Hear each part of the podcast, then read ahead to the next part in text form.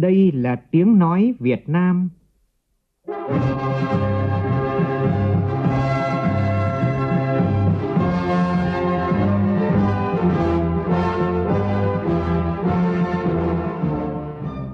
là tiếng nói Việt Nam, phát thanh từ Hà Nội, thủ đô nước Cộng hòa xã hội chủ nghĩa Việt Nam.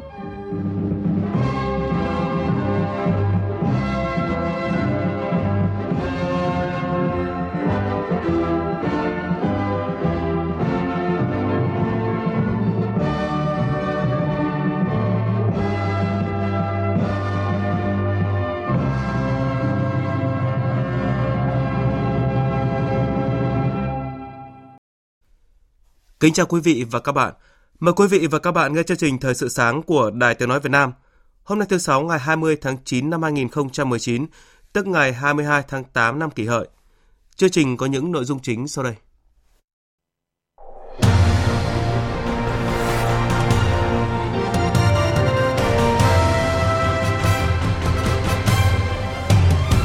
Hôm nay Đại hội đại biểu toàn quốc Mặt trận Tổ quốc Việt Nam lần thứ 9 họp phiên bế mạc Hôm nay kỷ niệm 42 năm ngày Việt Nam tham gia Liên Hợp Quốc.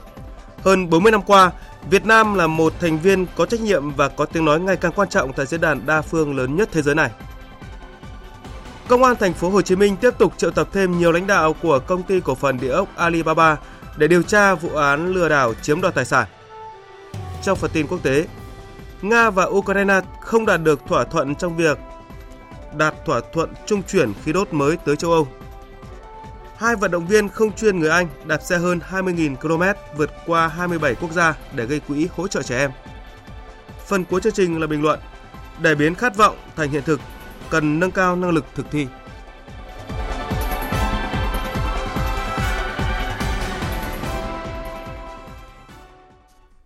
Bây giờ là tin chi tiết. Thưa quý vị và các bạn, hôm nay Đại hội đại biểu toàn quốc Mặt trận Tổ quốc Việt Nam lần thứ 9 sẽ họp phiên bế mạc – với các nội dung quan trọng gồm thảo luận và thông qua điều lệ Mặt trận Tổ quốc Việt Nam khóa 9, hiệp thương cử Ủy ban Trung ương Mặt trận Tổ quốc Việt Nam khóa 9, Đại hội ra lời kêu gọi và thông qua nghị quyết đại hội. Trước đó thì vào hôm qua, đại hội đã khai mạc với nhiều nội dung quan trọng. Phóng viên Lại Hoa tổng hợp thông tin. Phát biểu tại đại hội, Thủ tướng Nguyễn Xuân Phúc đề nghị mặt trận phải là nơi tin cậy để dân tố giác tham nhũng, lợi ích nhóm, tố giác những người có biểu hiện suy thoái tiêu cực, nhũng nhiễu nhân dân, chủ động phối hợp với chính quyền giải quyết có hiệu quả những vấn đề xã hội bức xúc ngay tại cơ sở, góp phần đảm bảo quyền và lợi ích chính đáng của nhân dân. Trong chiều qua, các đại biểu thảo luận ở tổ về 5 chương trình hành động của Mặt trận Tổ quốc Việt Nam khóa 9, nhiệm kỳ 2019-2024. Các đại biểu đề nghị tiếp tục cụ thể hóa nhiệm vụ giám sát và phản biện xã hội của Mặt trận Tổ quốc Việt Nam, lựa chọn nội dung vấn đề giám sát phản biện xã hội phù hợp với chức năng nhiệm vụ, điều kiện và khả năng của Mặt trận Tổ quốc Việt Nam ở mỗi cấp, mỗi địa phương, hoàn thiện cơ chế để người dân có đầy đủ thông tin và điều kiện thuận lợi tham gia giám sát ngay từ mỗi cộng đồng khu dân cư. Ông Trần Ngọc Đường, Ủy viên Đoàn Chủ tịch Mặt trận Tổ quốc Việt Nam khóa 8 đề nghị.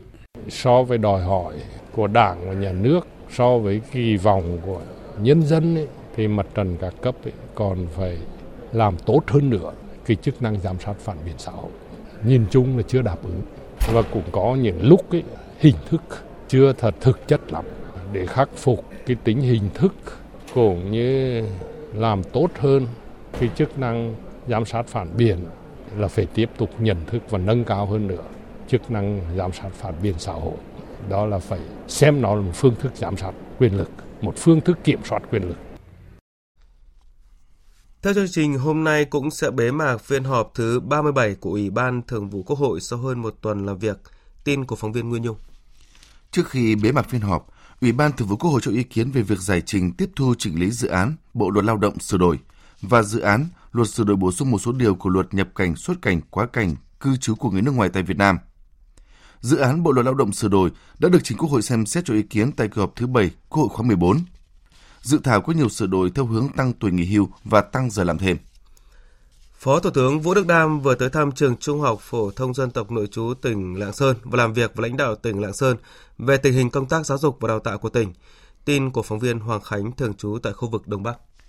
Sau khi khảo sát trường Trung học phổ thông dân tộc nội trú tỉnh, làm việc với lãnh đạo tỉnh Lạng Sơn, Phó Thủ tướng Vũ Đức Đam nêu ba vấn đề lớn mà địa phương cần thực hiện là sắp xếp lại hệ thống trường sư phạm, giải quyết tình trạng thừa thiếu giáo viên, cải thiện dinh dưỡng, nâng cao chất lượng giáo dục vùng đồng bào dân tộc thiểu số.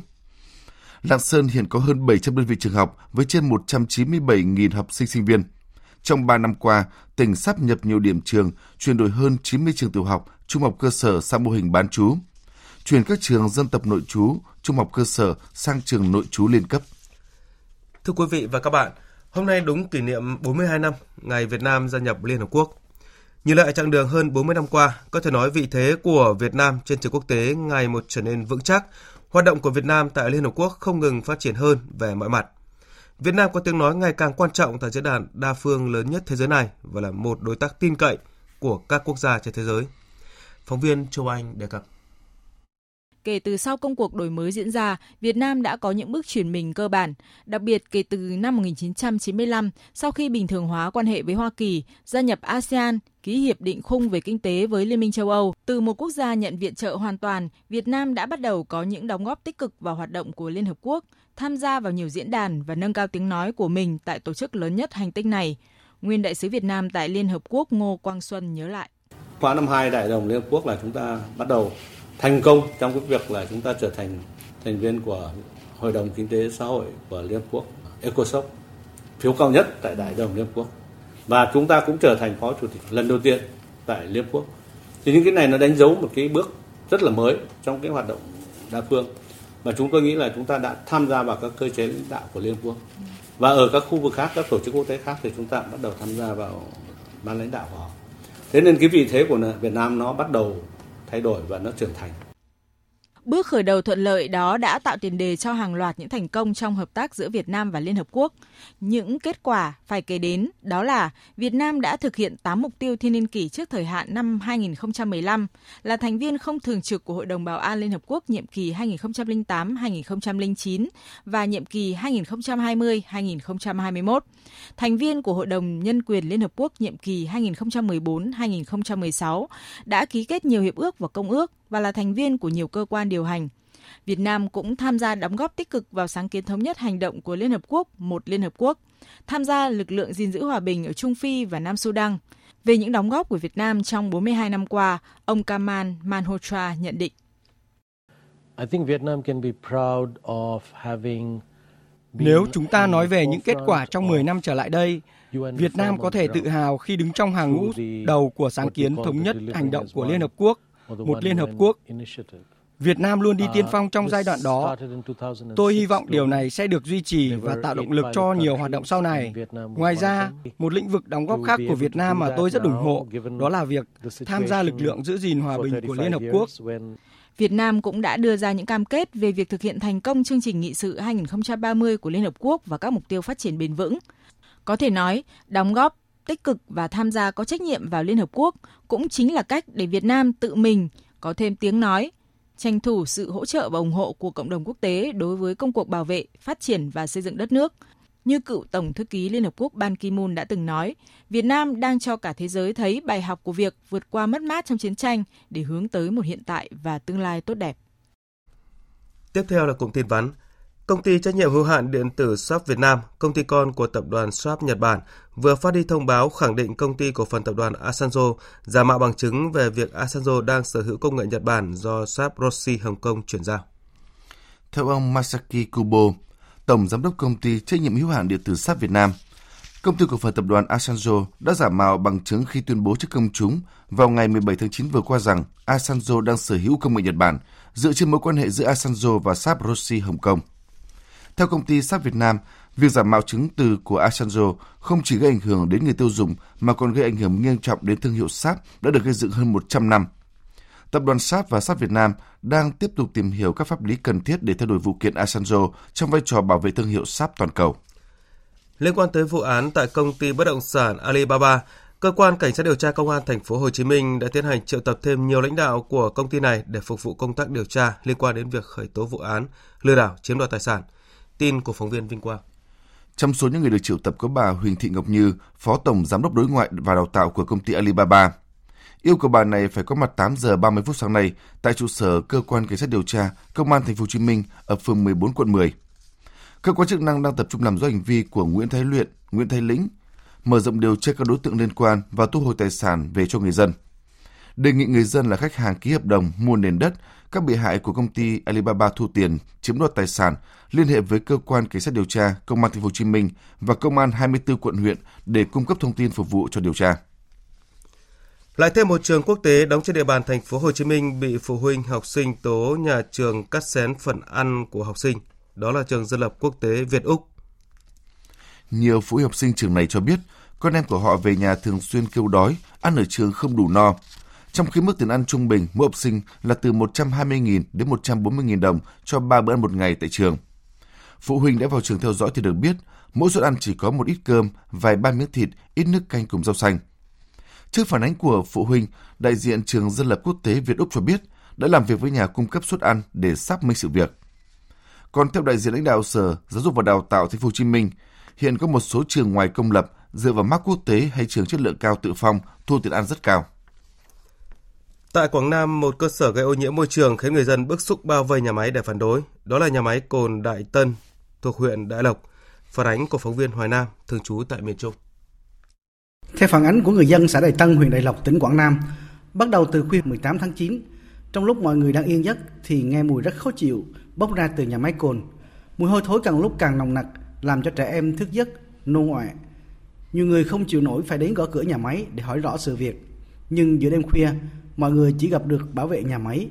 Anh Nguyễn Xuân Hoa ở thôn Nam Phước, xã Đại Tân, huyện Đại Lộc, tỉnh Quảng Nam cho biết.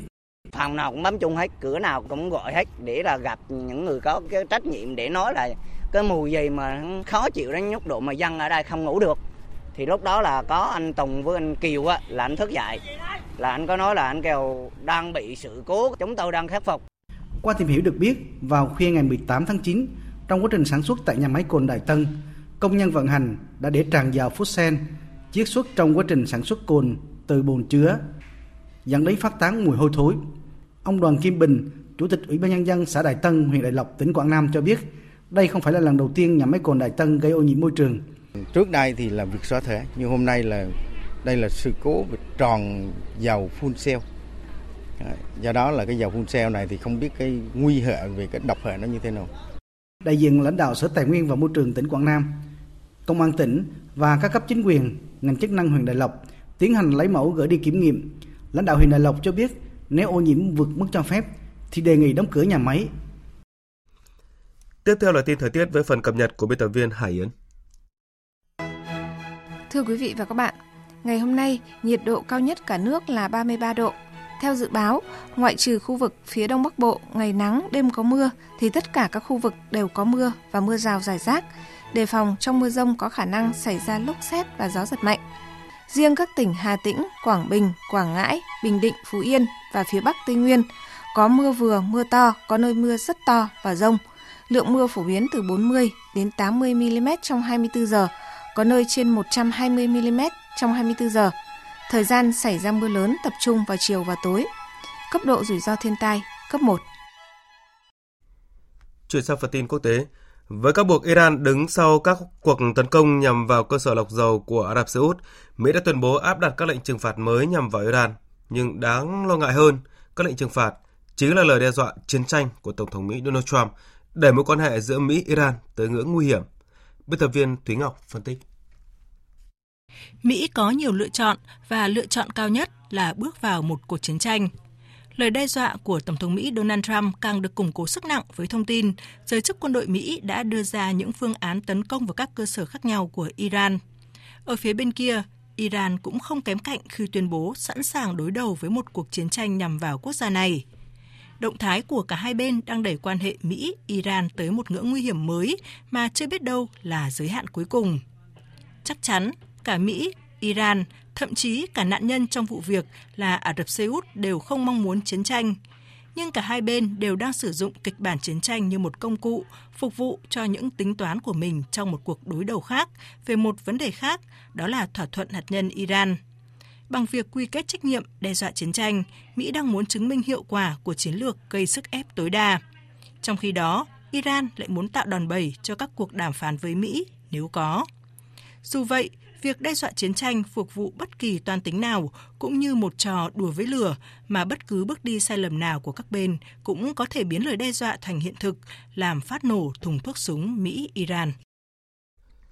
Về quan hệ Mỹ-Trung, các cuộc đàm phán thương mại hai nước cấp phó trưởng đoàn đàm phán diễn ra trong hai ngày, hôm qua và hôm nay theo giờ địa phương tại thủ đô Washington của Mỹ. Đây là các cuộc gặp trực tiếp đầu tiên sau hai tháng kể từ khi đàm phán giữa hai nước đổ vỡ. Phạm Huân, phóng viên Đài Truyền hình Việt Nam thường trú tại Mỹ, đưa tin. Đoàn đàm phán Trung Quốc bao gồm 130 quan chức được dẫn đầu bởi Thứ trưởng Tài chính Liêu Mân và đoàn đàm phán của Mỹ được đại diện bởi Phó đại diện thương mại Jeffrey Jerris. Nội dung các cuộc thảo luận dự kiến sẽ chủ yếu xoay quanh lĩnh vực nông nghiệp, bao gồm việc Mỹ yêu cầu Trung Quốc mua nhiều hơn đậu nành và một số nông sản khác của Mỹ. Hai bên cũng dự kiến sẽ thảo luận vấn đề sở hữu trí tuệ và chuyển giao công nghệ bắt buộc. Các cuộc đàm phán cấp phó trưởng đoàn đàm phán được tổ chức nhằm mở đường cho đối thoại cấp cao vào đầu tháng 10 nhằm tìm giải pháp cho các biện pháp trả đũa thuế quan giữa hai nước. Vòng đàm phán cấp cao vào tháng 10 sẽ có sự tham gia của đại diện thương mại Mỹ Robert Lighthizer và Bộ trưởng Tài chính Steven Mnuchin và Phó Thủ tướng Trung Quốc Liêu Hạc. Nga và Ukraine đã không thành công trong việc đạt được một thỏa thuận trung chuyển khí đốt mới tới châu Âu. Tuy vậy, hai bên cho biết các cuộc đối thoại diễn ra tích cực và sẽ có các cuộc gặp lại để cố gắng tìm kiếm một thỏa thuận trước khi có thỏa thuận hiện nay hết hạn. Hiện có một số rào cản đối với thỏa thuận những bất đồng chính trị giữa quốc gia. Cuộc xung đột ở miền đông Ukraine và vụ kiện tụng giữa tập đoàn khí đốt của Nga Gazprom và tập đoàn năng lượng Ukraine Naftogaz. Mặc dù vậy, hai bên vẫn bày tỏ thiện chí tiếp tục đối thoại.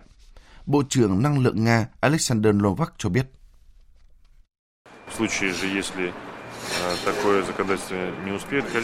Trong trường hợp Ukraine không thể thông qua một số luật đúng thời điểm, Nga sẵn sàng hợp tác dựa trên cơ sở hợp đồng cũ, đề xuất ký một hợp đồng tạm thời với Ukraine vào thời điểm cần thiết để thực hiện luật của Liên minh châu Âu. Trong khi đó, Bộ trưởng Năng lượng Ukraine Alexander Ozen nhận định vẫn có rủi ro về việc vận chuyển khí đốt của Nga tới châu Âu có thể bị gián đoạn. Tuy nhiên, Ukraine đang đưa ra sự chuẩn bị cần thiết để đảm bảo nguồn cung được tiếp tục. Thỏa thuận vận chuyển khí đốt Nga-Ukraine hết hạn vào tháng 1 tới. Các cơ quan năng lượng của Ukraine lo ngại Nga có thể dừng nguồn khí đốt cung cấp qua Ukraine, khiến cho một số khu vực của nước này không có khí đốt trong mùa đông. Hai vận động viên bóng bầu dục không chuyên người Anh là Rutland và Jemoen vừa hoàn thành quãng đường hơn 20.000 km trong 231 ngày bằng xe đạp từ London đến thành phố Tokyo của Nhật Bản nhằm gây quỹ cho một chương trình hỗ trợ trẻ em tại các vùng còn khó khăn tại châu Á có cơ hội học tập, phát triển kỹ năng sống thông qua việc tham gia học hỏi, luyện tập và chơi thể thao. Bộ đôi này đã bắt đầu thực hiện chuyến đi từ tháng 2 vừa qua và đi qua 27 quốc gia, trong đó có Việt Nam. Tiếp theo là tin thể thao.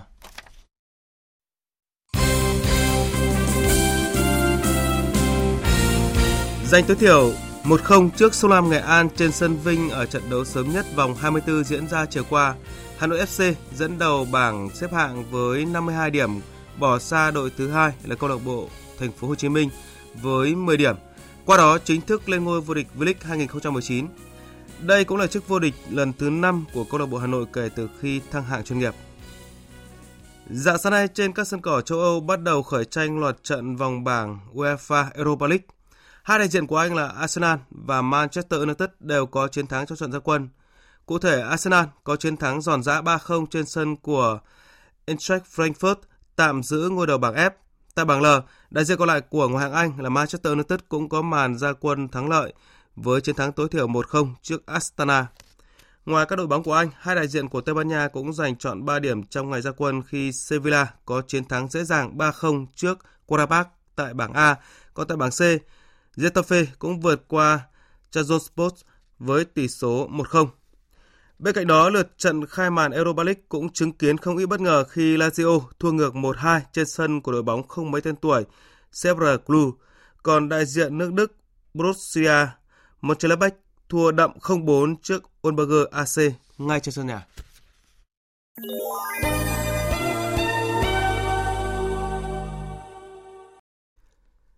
Thưa quý vị và các bạn, Diễn đàn Cải cách và Phát triển 2019 được tổ chức ngày hôm qua với sự tham gia của đại diện các đối tác phát triển của Việt Nam, lãnh đạo, nhà nước cùng đông đảo chuyên gia kinh tế trong và ngoài nước đã nhận được nhiều đóng góp tâm huyết, chất lượng là những gợi ý quan trọng để chính phủ tham gia xây dựng chiến lược phát triển đất nước giai đoạn 2021-2030 tầm nhìn 2045.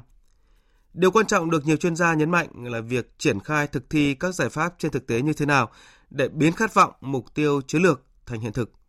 Biên tập viên Ngọc Diệu có bình luận về nội dung này qua giọng đọc của phát thanh viên Hồng Huệ. Những thành tựu mà nền kinh tế nước ta đã đạt được giai đoạn vừa qua thực sự ấn tượng trong con mắt các nhà tài trợ quốc tế trước đây và nay là những đối tác phát triển của Việt Nam. Tuy nhiên, nhìn vào những vấn đề nội tại của nền kinh tế hiện nay còn nhiều giao cản trì níu phát triển, thì để thực hiện được khát vọng to lớn này cần rất nhiều yếu tố. Câu chuyện chúng ta chưa thể trở thành nước công nghiệp hóa theo hướng hiện đại vào năm 2020 như tầm nhìn đã được nêu trong kế hoạch 10 năm 2011-2020 là một thực tế. Nguy cơ mắc kẹt trong bẫy thu nhập trung bình cũng là một thực tế khi mô hình tăng trưởng dựa nhiều vào yếu tố đầu vào và phát triển chú trọng về lượng mà yếu về chất vẫn đang phổ biến. Tuy Việt Nam đã đứng vào nhóm 45 nền kinh tế có quy mô GDP lớn nhất toàn cầu, nhưng những đột phá chiến lược về thể chế, hạ tầng và nguồn nhân lực để tạo đột phá về tăng trưởng thì chưa đạt như kỳ vọng. Những cải cách về môi trường kinh doanh tuy đã có những bước tiến, nhưng việc cải thiện cải cách của các cơ quan chức năng là chưa theo kịp với đòi hỏi của thực tiễn. Tham nhũng, tiêu cực làm méo mó môi trường kinh doanh. Điều này đã được phân tích mổ xẻ rất nhiều ở các diễn đàn, hội nghị lớn nhỏ trong suốt thời gian qua. Theo nhận định của các chuyên gia kinh tế, chúng ta có đủ nhiều các chiến lược, chương trình hành động từ tầm vĩ mô tới từng lĩnh vực cụ thể. Vấn đề là ở khâu triển khai thực thi. Liệu những tầm nhìn chiến lược này đã thấm đến đâu tới từng đối tượng liên quan để triển khai thực thi trên phạm vi rộng là quốc gia, phạm vi hẹp là từng ngành, địa phương. Nhìn lại câu chuyện hội nhập kinh tế quốc tế, chúng ta đã đạt nhiều thành công khi Việt Nam là quốc gia có độ mở lớn với kinh ngạch xuất nhập khẩu gần gấp đôi quy mô GDP, nhưng gặt hái về giá trị gia tăng từ chuỗi liên kết toàn cầu lại chưa được bao nhiêu. Doanh nghiệp, người dân, thậm chí cả cán bộ quản lý các ngành địa phương còn mơ hồ về các hiệp định thương mại tự do thế hệ mới mà Việt Nam đã ký kết và thực thi.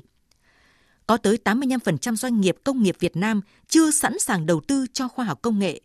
Hơn một phần ba số doanh nghiệp được khảo sát phản hồi, không biết làm gì, như báo cáo mới đây về mức độ sẵn sàng tiếp cận cách mạng công nghiệp 4.0 của UNDP và Bộ Công Thương vừa công bố. Hướng tới tương lai, khát vọng Việt Nam thịnh vượng, hùng cường là khát vọng vô cùng chính đáng của mỗi người Việt chúng ta. Để biến khát vọng này thành hiện thực, những mục tiêu đặt ra không trở nên quá sức, duy ý chí, đòi hỏi phải có những kế hoạch cụ thể, chi tiết, kiên trì mục tiêu và kỷ luật triển khai chặt chẽ. Vấn đề mấu chốt là phát hiện, đào tạo, bồi dưỡng, phát triển được đội ngũ nhân sự chiến lược có đủ tâm, tầm, tài, xây dựng nguồn nhân lực chất lượng cao để có năng lực hiện thực hóa được những nhiệm vụ, mục tiêu chiến lược của quốc gia trong kỷ nguyên số này. Quý vị và các bạn vừa nghe bình luận biến để biến khát vọng thành hiện thực cần nâng cao năng lực thực thi. Dự báo thời tiết Phía Tây Bắc Bộ, ngày có mưa rào và rông vài nơi, đêm có mưa rào và rông rải rác, gió nhẹ. Nhiệt độ từ 22 đến 33 độ. Phía Đông Bắc Bộ ngày nắng, đêm có mưa rào và rông vài nơi, gió Đông Bắc cấp 2, cấp 3. Trong cơn rông có khả năng xảy ra lốc xét và gió giật mạnh. Nhiệt độ từ 23 đến 33 độ. Các tỉnh từ Thanh Hóa đến Thừa Thiên Huế nhiều mây có mưa mưa vừa, có nơi mưa to đến rất to và rải rác có rông. Trong cơn rông có khả năng xảy ra lốc xét mưa đá và gió giật mạnh. Nhiệt độ từ 24 đến 32 độ. Các tỉnh ven biển từ Đà Nẵng đến Bình Thuận nhiều mây có mưa, mưa vừa. Riêng phía Bắc có mưa vừa, mưa to, có nơi mưa rất to và rông. Gió Tây đến Tây Nam cấp 2, cấp 3. Trong cơn rông có khả năng xảy ra lốc xét mưa đá và gió giật mạnh. Nhiệt độ từ 23 đến 32 độ. Tây Nguyên nhiều mây có mưa rào và rải rác có rông. Riêng phía Bắc có mưa vừa mưa to, có nơi mưa rất to và rông. Gió Tây Nam cấp 2, cấp 3. Trong cơn rông có khả năng xảy ra lốc xét và gió giật mạnh. Nhiệt độ từ 20 đến 30 độ. Nam Bộ có mưa rào và rải rác có rông. Gió Tây Nam cấp 2, cấp 3. Trong cơn rông có khả năng xảy ra lốc xét và gió giật mạnh, nhiệt độ từ 23 đến 32 độ. Khu vực Hà Nội ngày nắng đêm không mưa, gió đông bắc cấp 2 cấp 3. Trong cơn rông có khả năng xảy ra lốc xét và gió giật mạnh, nhiệt độ từ 23 đến 33 độ. Dự báo thời tiết biển. Vịnh Bắc Bộ có mưa rào và rông vài nơi, tầm nhìn xa trên 10 km, gió đông bắc cấp 3 cấp 4. Vùng biển từ Quảng Trị Quảng Ngãi có mưa rào và rông rải rác, tầm nhìn xa trên 10 km, giảm xuống từ 4 đến 10 km trong mưa, gió đông bắc cấp 3 cấp 4. Trong cơn rông có khả năng xảy ra lốc xoáy và gió giật mạnh. Vùng biển từ Bình Định đến Ninh Thuận có mưa rào và rải rác có rông, tầm nhìn xa từ 4 đến 10 km. Phía Bắc gió Đông Bắc, phía Nam gió Tây đến Tây Nam cấp 3, cấp 4. Trong cơn rông có khả năng xảy ra lốc xoáy và gió giật mạnh. Vùng biển từ Bình Thuận, Cà Mau, vùng biển từ Cà Mau đến Kiên Giang bao gồm cả Phú Quốc, có mưa rào và rông rải rác, tầm nhìn xa trên 10 km, giảm xuống từ 4 đến 10 km trong mưa. Gió Tây đến Tây Nam cấp 4, cấp 5. Trong cơn rông có khả năng xảy ra lốc xoáy và gió giật mạnh. Khu vực Bắc Biển Đông có mưa rào và rông vài nơi, tầm nhìn xa trên 10 km, gió Đông Bắc đến Bắc cấp 4, cấp 5. Khu vực giữa và Nam Biển Đông có mưa rào rải rác và có nơi có rông, tầm nhìn xa trên 10 km, giảm xuống từ 4 đến 10 km trong mưa. Gió Tây đến Tây Nam cấp 4, cấp 5. Trong cơn rông có khả năng xảy ra lốc xoáy và gió giật mạnh. Khu vực quần đảo Hoàng Sa thuộc thành phố Đà Nẵng có mưa rào và rông vài nơi, tầm nhìn xa trên 10 km, gió Đông Bắc cấp 4, cấp 5. Trong cơn rông có khả năng xảy ra lốc xoáy và gió giật mạnh. Khu vực quần đảo Trường Sa thuộc tỉnh Khánh Hòa có mưa rào rải rác và có nơi có rông. Tầm nhìn xa trên 10 km, giảm xuống từ 4 đến 10 km trong mưa. Gió Tây đến Tây Nam cấp 4, cấp 5. Trong cơn rông có khả năng xảy ra lốc xoáy và gió giật mạnh. Vịnh Thái Lan có mưa rào và rải rác có rông, tầm nhìn xa từ 4 đến 10 km, gió Tây cấp 4, cấp 5. Trong cơn rông có khả năng xảy ra lốc xoáy và gió giật mạnh. Thông tin dự báo thời tiết vừa rồi cũng đã kết thúc chương trình Thời sự sáng của Đài Tiếng Nói Việt Nam. Chương trình hôm nay do biên tập viên Thanh Trường biên soạn với sự tham gia của phát thanh viên Đoàn Hùng, kỹ thuật viên Tạ Thị Tre, chịu trách nhiệm nội dung Giang Trung Sơn.